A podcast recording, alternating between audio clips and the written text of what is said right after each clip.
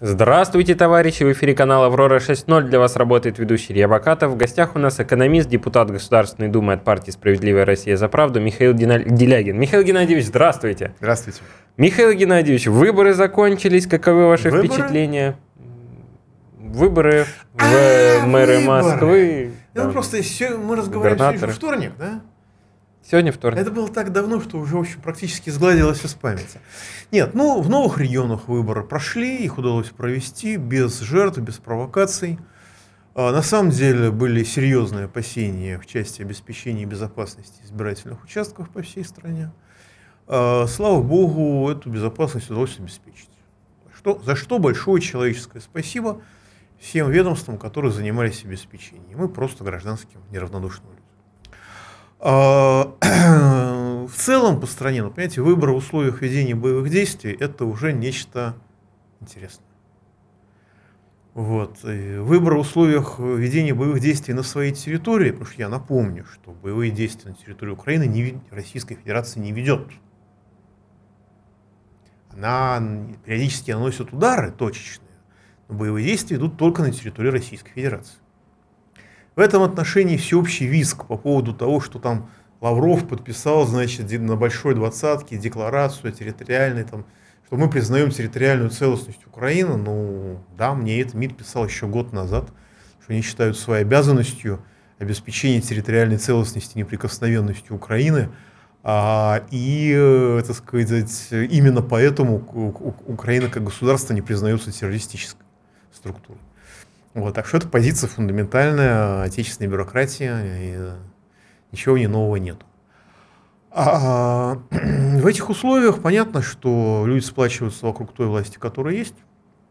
И даже когда возникают сильные подозрения, они их особо шибко не озвучивают. А, в Москве э, произошла, так сказать, потрясающая ситуация с электронным голосованием когда э, на участках проголосовало ничтожное меньшинство людей. Вообще ничтожное. Очень интересно соотношение голосования электронно и бумажно по партиям. Потому что все думали, что королем электронного голосования станут новые люди. Такие продвинутые, энергичные, экспрессивные, все такие да. молодежные и передовые. А коммунисты э, в электронном голосовании наберут в два раза меньше, чем в бумажном, как это было в прошлом году. Ну, может быть, сыграло роль то, что у коммунистов относительно молодой кандидат был, ему сколько там, внуку, внуку Зюганова 35 лет, 88-го, по-моему, года. Да, совсем молодой. Может быть, сыграла роль это. Ну, не совсем молодой, но относительно молодой. Может быть, сыграла роль это. Но, тем не менее, а, все партии в целом получили в электронке чуть меньше, чем в бумаге. Но это понятно, потому что люди, которые приходят голосовать в бумаге, они совершают над собой усилия, и они тем самым проявляют недоверие к электронному голосованию. Когда вы не доверяете электронному голосованию, вы тем самым не доверяете власти. Понятно, что странно прийти ногами на избирательный участок, если вы не доверяете власти, чтобы проголосовать за власть. Поэтому э, здесь все было понятно. Э, Собянин получил чуть больше в электронном виде все партии оппоненты чуть меньше, чем в бумаге, за единственным исключением ЛДПР в электронном виде набрала в полтора раза больше, чем в бумажном. Ну, как минимум можно сказать, что ЛДПР э, показала, что оно может работать без Владимира Вольфовича Жириновского. Ну, может Она... быть, это нарисованные результаты. А я не сказал, что они могут убеждать депутатов, я сказал, что они могут работать. Это результаты, может быть, нарисованы. Электронное голосование – это нас иноагент Венедиктов, э, мы обязаны упоминать слово иноагент, когда мы говорим об иноагентах. Иноагент Венедиктов нам рассказывал, э, именно он был лицом этого электронного голосования. Именно он говорит, ребята, все честно. Вы ничего не можете понять, но я ручаюсь, что честно. Да, ну, как бы некоторые думают, что он решил один раз в жизни постебаться и сказать людям правду. Некоторые думают, что он врал, вел себя как обычно ведет, вел по отношению к населению России. Но, э, тем не менее, как бы выбор это многоуровневый пласт. И официальная пропаганда, и э, голосование избирателей – это просто два пласта. А есть еще пласты. Я, я не сказал, что они могут убедить людей. Я не заметил, например, агитацию ЛДПР на улицах Москвы. Хотя я заметил агитацию Зюганова. Несколько Очень раз было, на самом я деле. в центре влетал, причем меня поразило, ну, Зюганова младшего я имею в виду, при этом меня поразило, что это была именно молодежная агитация. То есть стояли молодые ребята. А, стояли молодые ребята, которые ко мне даже не подходили, потому что я для них был слишком пожилой. И это, безусловно, очень сильная демонстрация, потому что, ну, я думал, честно говоря, что новые люди смогут бороться за второе место в Москве. Именно в силу такого вот э, сильных либеральных настроений в Москве. Но, вероятно, э, либералов, либералы на выборы не пошли. Э, вытащить их не удалось, несмотря на интервью Дованкова с Собчак. Ну, а у всех остальных Собчак вызывает нормальный привычный рвотный рефлекс.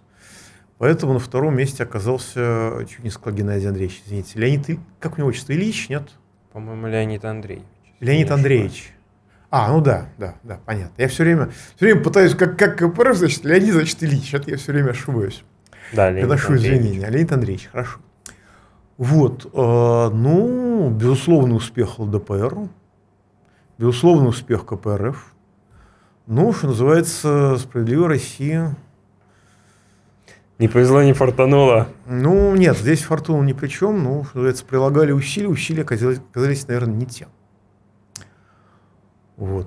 Потому что ну, я добросовестно у себя, значит, размещал всю рекламу, агитировал, призывал. То есть, когда меня просили, я призывал голосовать, все.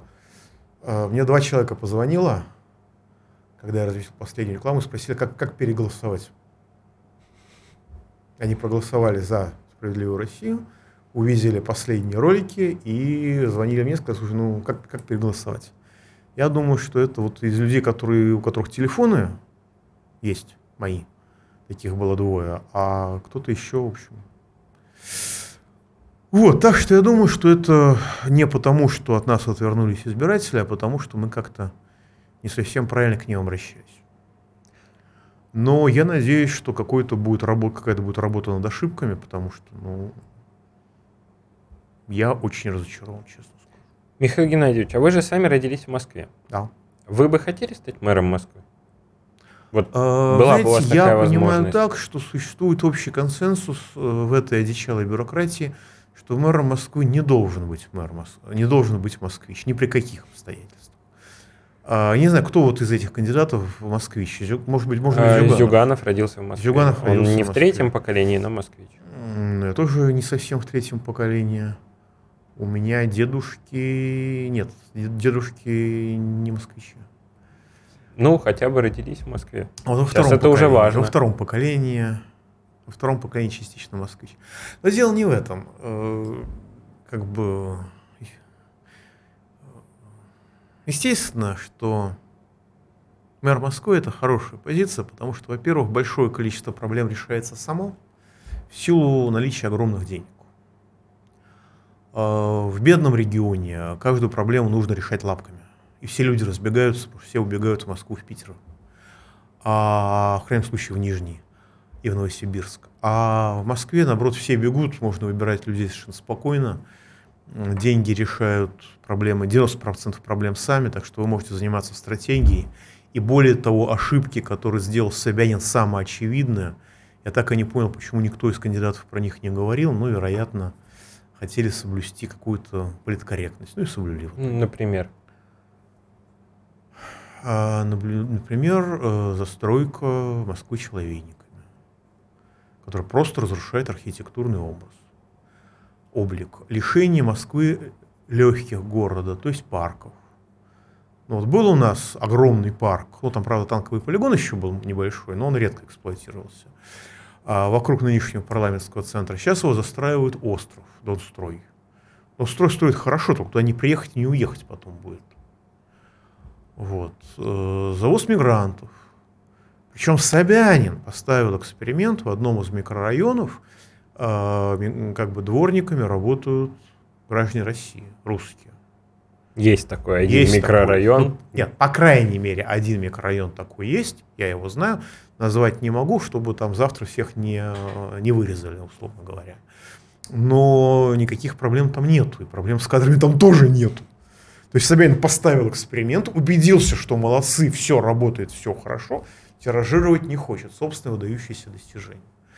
Ну и об этом можно говорить бесконечно, но я был поражен тем, что болезненные вопросы в крайнем случае обозначались. Обозначались в стиле, вот проблема есть, ну будем думать. Знаете, если ко мне придут избиратели, я скажу им, что я над вашей проблемой буду думать, а вероятность того, что меня там просто побьют, она, в общем, сильно отлично от нуля. При всей вежливости, политкорректности, интеллигентности любви, которые ко мне приходят. Ну, кстати, ко мне не один, не один, не один раз пришел один пьяный. Один раз. За все это время был один пьяный человек за два года.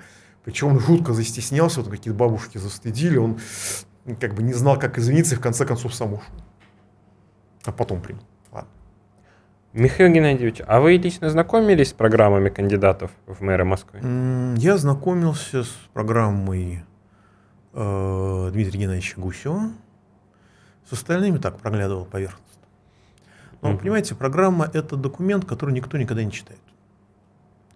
Люди реагируют на то, чтобы она, она во-первых, а, должна быть, и, во-вторых, она должна быть броской. То есть чистый То есть, популизм? Должны быть, нет, должны быть лозунги, которые понятны. Вот лозунг, что каждый москвич должен быть услышан, вот мне этот лозунг был очень близок. Но, вероятно, москвичи решили, что этого мало. Не знаю. Потому что, может быть, кто-то из кандидатов предлагал реально хорошие действия, вот, за которые вы бы хотели бы вот, проголосовать. Я думаю, что все кандидаты предлагали реально хорошие действия, за которые можно было бы голосовать, включая Сергея Семеновича. Да, вопрос Знаете, вот программа, программа у нас всегда хорошая. Цирк начинается потом. Вот. Застройка человейниками вряд ли входила в программу Сергея Семеновича Собянина. Перегрузка канализационных сетей, из-за которых у нас уже два года в некоторых местах срывают люки, вряд ли прописано в программе Сергея Семеновича Собянина. Лишение людей транспортной доступности, когда человек видит из окна поликлинику, но ему до нее ехать 30 минут на транспорте. Уж между ней и поликлиникой построили хорду. Вот, тоже вряд ли прописано в программе Сергея Семеновича Собянина. Ну, согласитесь. Да, да. Я могу точно сказать, что снайперское попадание одной из хорд в э, район захоронения радиоактивных отходов, который был достигнуто, вот, без должного, как я понимаю, вывоза этих отходов, ну, там уже все построили, все уже есть, то в пробке там главное не стоять, все остальное будет нормально. Вот. Э, вряд ли, точно, не то, что вряд ли, просто не было прописано в его программе. Михаил Геннадьевич, у Строительство нас... Э, человейников на улицах, на которых и без человейников пробки. Как чудесная мэр групп строит э, квартал Симфония на второй Хуторской улице, на северо-западе Москвы. Восхитительный квартал. Я когда увидел план, я просто влюбился. Очень красивые дома там будут. Да, а потом я мимо проезжаю, они очень красивые, они стоят вот так вот. Ну да. Окно в окно. При этом с одной стороны железная дорога, а с другой стороны, простите, пробка. И вешайтесь, как хотите. Зато Пробка там, там была еще дворик. до этого строительства, вечная. Я просто там на работу ходил довольно часто. Вечная там пробка. Ну ладно, не суть. Михаил Геннадьевич, вы, вы сейчас говорили про партию «Новые люди». Вот в комментариях многие спрашивают, как вы оцениваете перспективы этой партии? Эта партия, она а, занимает место либерального крыла яблока и СПС. То есть она такие человек, либералы с человеческим лицом. За малый бизнес, свободу предпринимательства, при этом, упаси Боже, не против злоупотребления монопольным положением, от которого больше всего страдают малые предприниматели. Эта двойственность, она, в общем, очень сильно их ограничивает. Потому что малый бизнес находится в двух состояниях сегодня. Первое – разору, сожру – всех. И они не пойдут на сотрудничество с... Окей, они будут помогать новым людям, но они не станут их частью. Просто потому, что они слишком энергичны. И слишком хорошо понимают в бизнесе, кстати. А другая часть малого бизнеса, которая встроилась в систему э, как бы, ну даже не госзаказов, а государственной власти, и не может выступать против, не может критиковать, потому что их выкинут и возьмут других. Ну и третье, это, наверное, аудитория маркетплейсов. Но, кстати, аудиторию маркетплейсов защищал Дмитрий Геннадьевич Гусев больше всех. Да, и очень много. Даже некоторые люди из Единой России там отметились. А новых людей, людей как-то не было, особо не было заметно. Хотя, может быть, я невнимательно за этим следил. Так что у них перспективы не очень хорошие, но они будут как политическая партия, потому что такое настроение во власти есть. В конце концов, Дани Милохин э, вернулся в Россию. Правда, он, говорят, опять убежал из России, потому что испугался, что его в армию призовут. Но э, он все-таки вернулся. Так что вот как символ того, что можно возвращаться, новые люди, я думаю, будут. В этом отношении их перспектива хороша. Ну и честно давайте скажем, да, конечно, третье место для них это поражение, и это обидно. А, четвертое, четвертое, да? Да. Они же еще, это очень обидное поражение. Но при этом э, в целом избирательную кампанию они провели, ну, скажем так, заметно. Но у них агитация То была есть очень была крупная, агитация, да. Инициативы, с моей точки зрения, были дурацкие, с которыми они выдвигались. Но у них была система продвижения этих инициатив. То есть даже ко мне звонили журналисты с вопросом, а что вы думаете про инициативу вице-спикера Дованкова? Да. Да. И понятно, что эта инициатива вице-спикера Дованкова возникла в ходе избирательной кампании в Москве, где он участвует. Не потому, что он вице-спикер, а потому, что он участвует в избирательной кампании.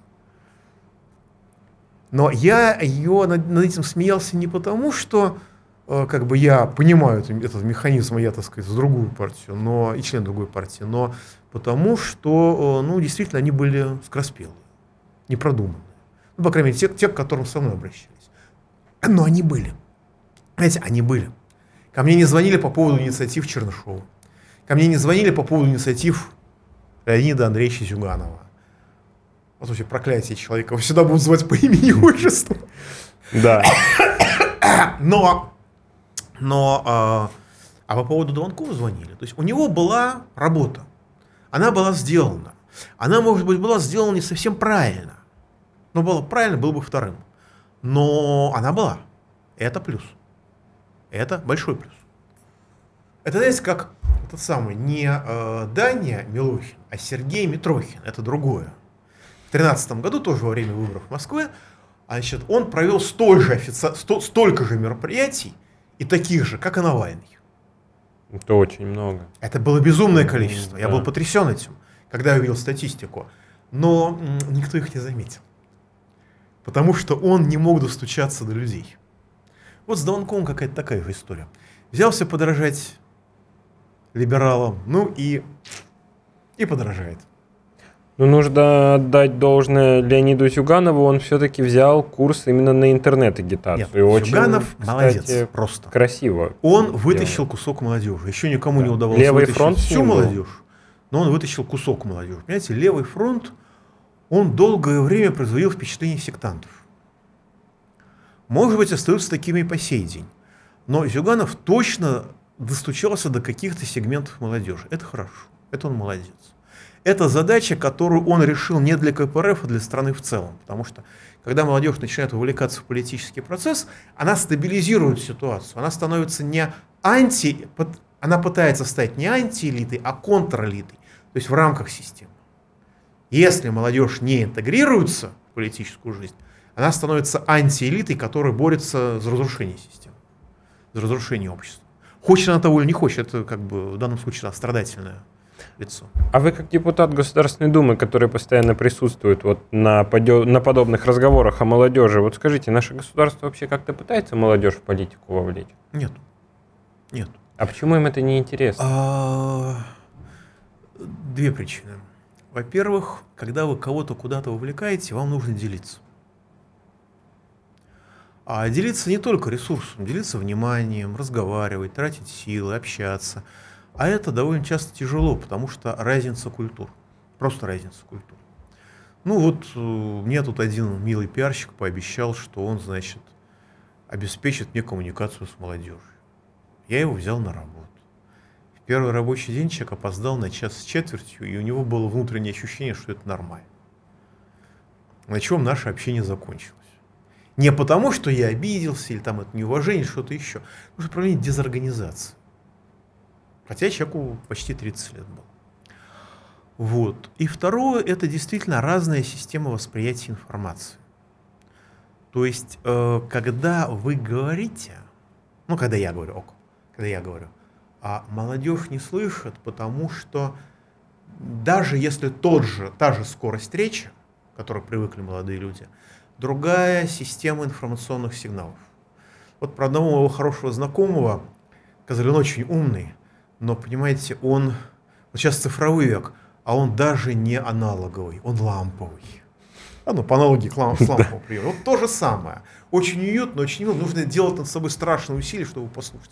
Я был потрясен, когда обнаружил, что а, мой очень хороший знакомый, а, который на 40 лет меня моложе, мой ролик слушает, поставив на коэффициент 2,5. Два с половиной? Да. Это, это безумный Я вообще, вообще ритм. не воспринимаю звуки на этом. Вот, да, говорит, вот это неплохо, вот это неплохо, вот это неплохо. Я говорю, Как ты в, этой, в этом хаосе что-то выловил? Это просто частота звуков. Я сразу говорю, слушай, как медленно ты разговариваешь. Как же они Вассермана слушают? У нас вот закон Вассермана в ускорении 2, и он тогда говорит, как обычный человек. Вот как слушать его? Послушайте, значит, значит, ставьте, как вам удобно. Это прелесть э, современных информационных технологий. Вы можете поставить кого-то на 0,5, а кого-то на 2. Никаких проблем. Дело не в этом. Дело в том, что существует объективно обусловленный коммуникационный разрыв. И существует политический разрыв. При этом, понимаете, э, для того, чтобы быть услышанным молодежи, нужно обращаться к лидерам мнений. Лидеры мнений, они устроены, живут своей жизнью они чего-то добились. И нужно понять, что вы для них абсолютно чужеродный. Вы вот сделали карьеру, вы великий, вы умный, вы прекрасный, вы себя очень любите, смотрите в зеркало каждое утро. А, но для них вы или мастодонт, или марсианин, или вообще какое-то пятно на стене совершенно непонятно. Другая система координат, другая, другая жизнь. И вот это вот э, приложить силы для того, чтобы убеждать людей, что у вас есть какой-то смысл, ну, это да. нужно иметь большое чувство юмора и спокойно относиться к себе.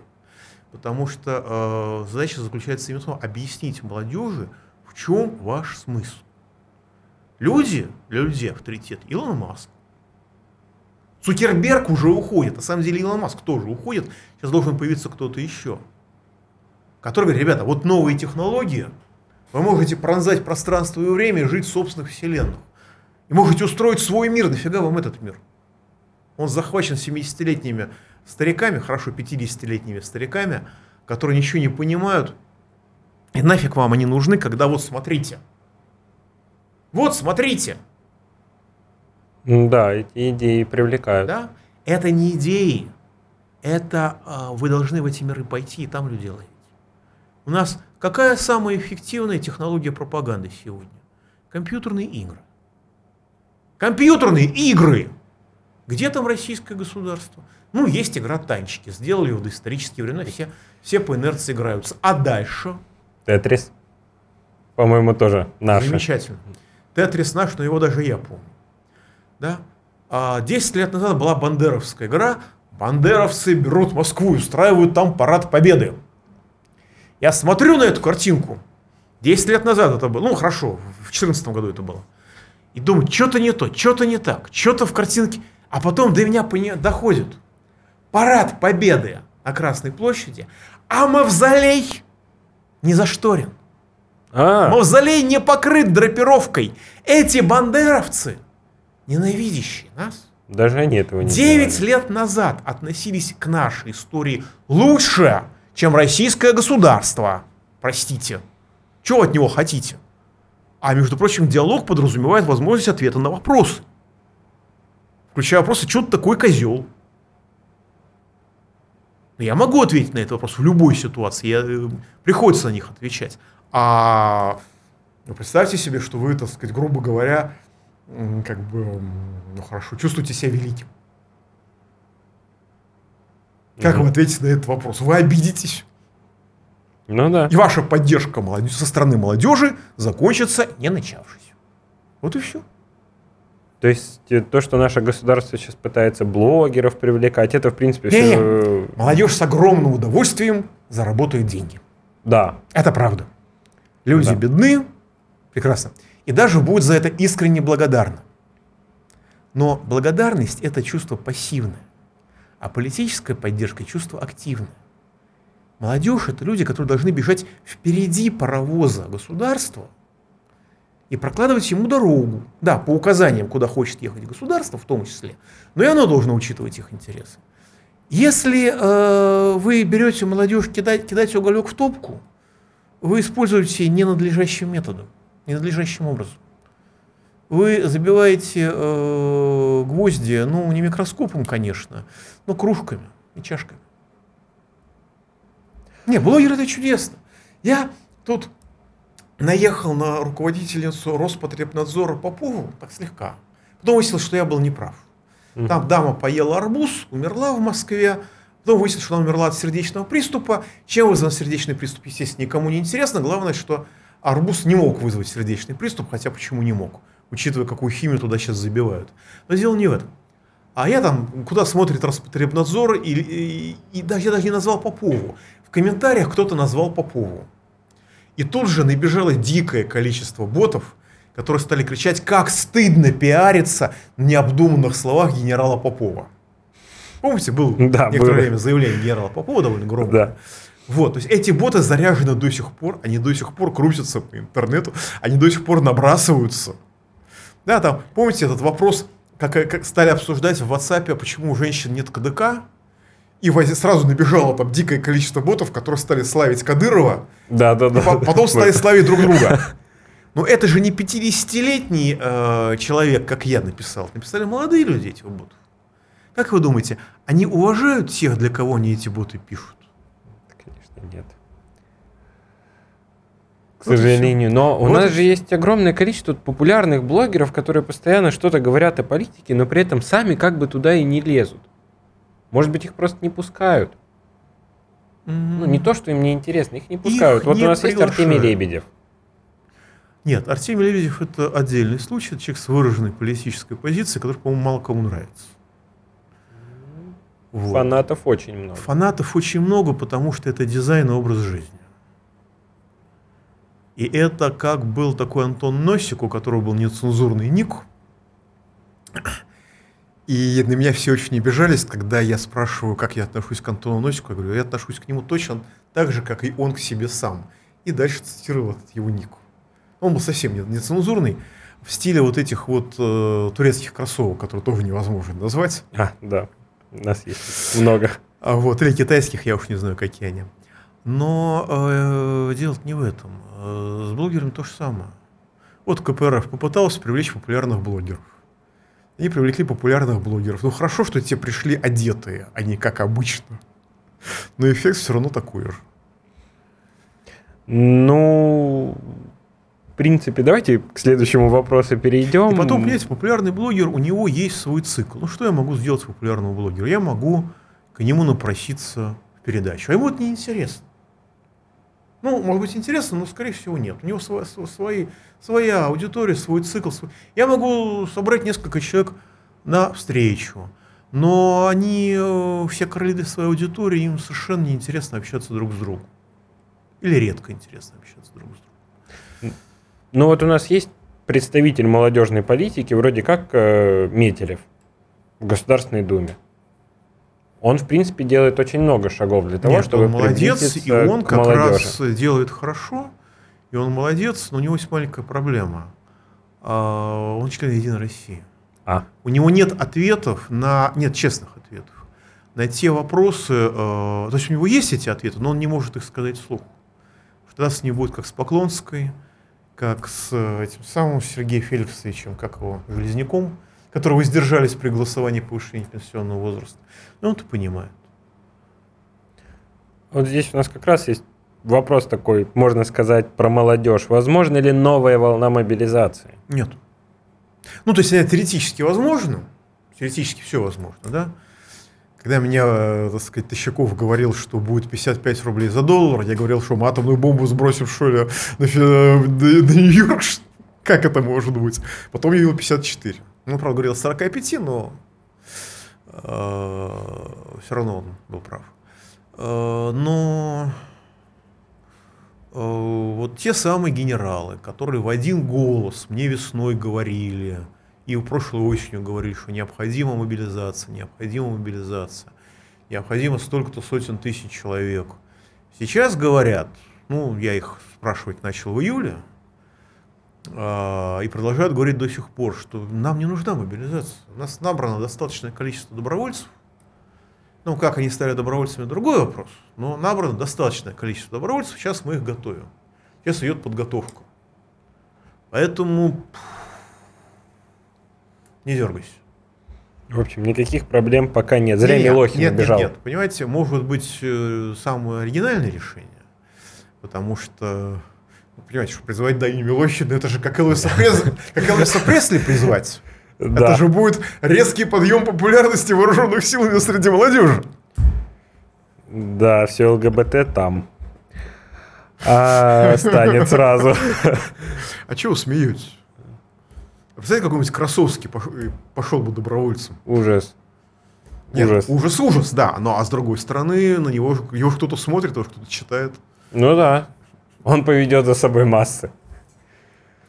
Ну, э, некоторую часть масс. А есть ли смысл отправлять детей учиться за границей, если хочешь обеспечить им карьеру в России? Ну, смотря какую карьеру. Да? Если вы хотите, чтобы ваш ребенок был специалистом, скажем, медиком, да? Если есть возможность сделать так, чтобы он учился в Южной Корее, конечно. Но что, что выходит сейчас из российских вузов, я как потенциально, из московских медицинских вузов, я как профессиональный пациент могу сказать, что это ну, фельдшером эти врачи работать, наверное, смогут, если захотят. Но совсем не факт, что захотят. Безусловно, наверное, есть исключения, но когда мне студенты рассказывают о медицинских вузах Москвы, что без взятки в некоторых из них нельзя сдать зачет, если вы все знаете. Просто нельзя. Ну, что тут хотеть. А дальше э, очень много специальностей, которые нас просто не учат. Ну, например, предпринимательство в сфере высоких технологий. Начали учить в Бауманке, но там, простите, в этой Бауманке Борис Борисович Надеждин преподает сейчас, известный российский либерал, известный своей вменяемостью. Они бы еще братика Чубайсу туда взяли, Игоря Борисовича тоже попреподавать. И э, ректор Бауманки у нас сейчас, по-моему, Ливанов, это тот самый министр образования, которого, когда понадобилось поднять рейтинг власти, его уволили, вся страна рукоплескала стоя. Ну как можно отдавать... Э, я понимаю, что там технические кадры, наверное, не разогнаны, и техническим вопросам преподаватели, наверное, учат в Бауманке. А новым вещам, типа менеджмент в сфере высоких технологий, управление развитием высокими технологиями – что, Надеждин будет учить? Спасибо большое. А лучше сразу к Анатолию Борисовичу обратиться. Вот. Э, это касается, в общем, очень многих направлений. Естественно, что гуманитарным наукам бессмысленно учиться за границей, там просто промоют мозги, ну, как в высшей школе экономики, бессмысленно учиться гуманитарным наукам. Это будет профессиональный безработный. А с другой стороны, скажем, ну, казалось бы, философский факультет МГУ, да? Ну, кого они там готовят? Каких-то ну, вот я, честно говоря, я, э, как бы, ну, не мог себе представить, кого там готовят, пока не поговорил со знакомым из администрации президента. Говорит, он ну, факт и филфак. Ключевые, как бы, специалисты. Когда человек, не, не студент, когда человек начинает свою сферу разрабатывать, и там вдруг, типа, рели, религоведение с филфака, она становится важна для государства. Там отрывают с ногами, с руками, э, создают людям Э, не только научные, но и практические школы. Так что нужно смотреть по сферам. Скажем, экономики, где учиться в России, макроэкономики. Ну, московская э, экономическая школа при МГУ, но она только магистр и только платка. А так финансовый университет, а все остальное это катастрофа, извините. Просто катастрофа. Михаил Геннадьевич, а вот по поводу вузов, я недавно был в Ранхиксе московском. И... Памятник МАУ уже поставили? Вот я по поводу другого памятника. Парадный, в прямо... парадной форме одно, од, одного из государств. Не совсем соседних, но тем не менее. Там культ Гайдара. Скажите, да. пожалуйста, зачем нужен культ Гайдара сегодня? Ну подождите. Но если вы выращиваете убийц России, да, потому что либерал, это человек, который служит финансовым спекулянтам против своего народа. Если вы считаете, что Россией должны управлять люди, для того, чтобы ее уничтожать, ну, конечно, конечно, культ Гайдара. И скажите спасибо, что не Гитлера. Почему не культ Чубайса? А Чубайс еще жив. Чубайс очень скромный человек. А вообще, как вы вот на личность Мау смотрите? Вот почему его так резко сняли, при том, что о том, что он там творит, знали все? И он такое долгое время там спокойно сидел. Э, о, Мау человек Чубайса был. Чубайс его назначил. Мне в связи с этим Мау рассказывал прекрасную историю, как его назначали. Он, его поставили руководителем рабочего центра экономической реформы, а потом, значит, он должен был стать, э, возглавить Академию народного хозяйства. Под это дело там ликвидировали, э, э, по-моему, Бунича старшего, который там ну, значит, выгнали под угрозу уголовного дела, расчистили для малого места, а его не назначают, не назначают, не назначают, не назначают. Проходит несколько месяцев. Вычубась бесится, где назначение. Я же все подписал. Ну, Маучек такой, в общем, вечно скромный, он терпел, терпел, терпел, терпел. Потом, ну, в смысле, он не, не, докучает начальству просьбами по своему поводу. Но не выдержав, пошел к Анатолию Борисовичу, Анатолий Борисович, ну тут у вас враги окопались, видите, тормозят меня. Анатолий Борисович бьет кулаком по столу, все, разберусь, вот сегодня вечером сяду, разберусь, уволю гада. 23 часа звонок Мау. Чубайс. Нашел, говорит, документ. У меня на столе лежал. Причем сверху. Вот так. Вот так они работают. Вот. Э, и, соответственно, те, кто приходит им на смену, еще хуже в управленческом плане. Так что мало, может быть, просто забыли. С другой стороны, понимаете, когда у нас, в общем, вся пропаганда, она до сих пор, э, скажем, мягко не патриотична, когда у нас э, в государственный прокат выходят фильмы призывающую, популяризирующую идею изнасилования, как идею. Что это правильно. Каха есть. Серьезно? Каха есть. А, есть, да, такая фигня. Вот, правда, о нем есть, я, да. я лично не смотрел, но я не готов как бы не опускать надо. глаза в каждую фекалию. Но, э, но, понимаете, это же государственная политика. Это же не какой-то там министр культуры, который сегодня один, завтра другой, завтра будет третий. У нас одного, а, одну даму, ну, там, перед назначением, моя любимая история, проходит собеседование. Собеседование формальное, неформальное, значит, в кафешке, в неформальной части спрашивают, а что вам, что вот вы лично любите, кого из российских классик, писателей? Я люблю классику. А кого именно? Знаете, я люблю очень Пушкина. А что вы любите у Пушкина? Ну вот Евгения Онегин, Руслана э, Людмила, Болдинская осень. Ну, собеседник расчувствовался, да, говорит, повести Белкина. Ой, да, вы знаете, вот Белкина я тоже люблю. Совершенно недооцененный прозаик. Так дама не стала министром культуры, но еще может стать. Еще может стать, все у нее впереди. Ну, все впереди впереди и у нас тоже, потому что вот у меня, кстати, есть вопрос насчет того, впереди ли мы, возможно ли технологи... возможен ли технологический суверенитет государства Российской Федерации? Ну, понимаете, суверенитет понятие очень размытое. А, в прямом смысле слова технологический суверенитет – это когда критически значимые технологии вы сами, раз, сами разраб, разрабатываете, сами совершенствуете. И либо вы производите все сами, что вам необходимо для них, либо, по критерию, о котором мне один олигарх рассказывал, в мире есть не менее трех независимых друг от друга производителей этой фигни. Хотя, скажем, с высокоточными станками нам это не помогло, потому что есть высокоточные станки производит Япония, Южная Корея, Германия, и все они против нас объединились.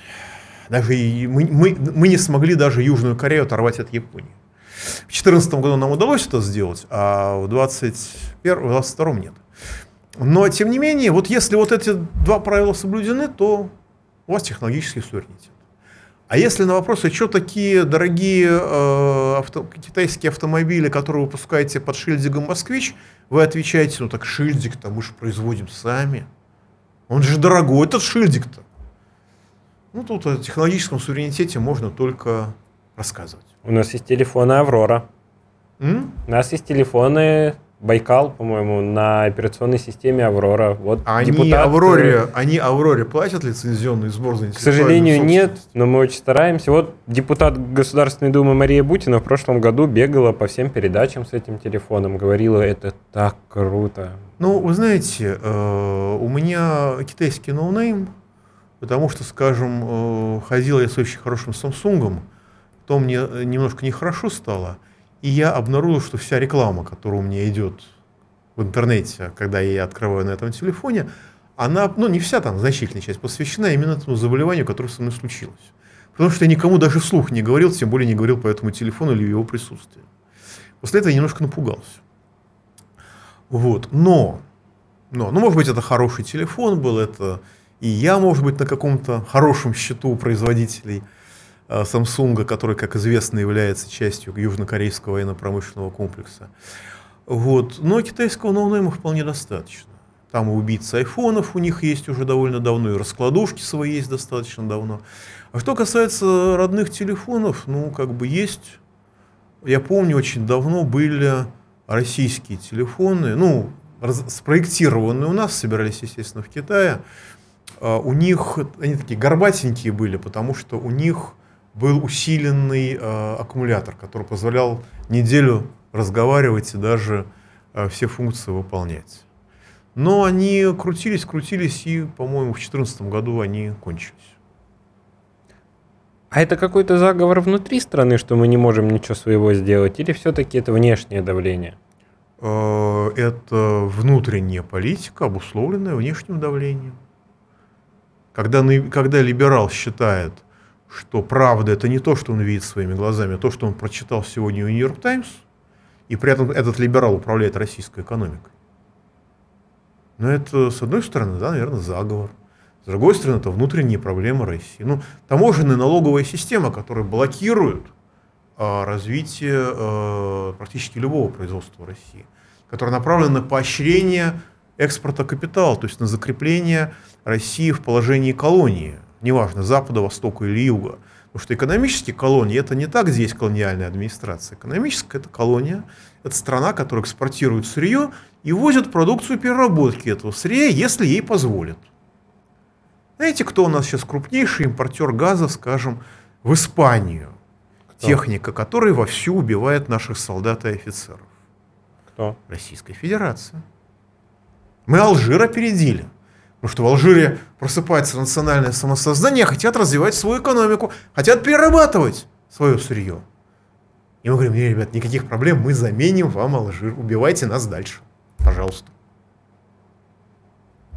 Но это же не Байден проводит эту политику. Это же не Моссад покровительствует этой политике.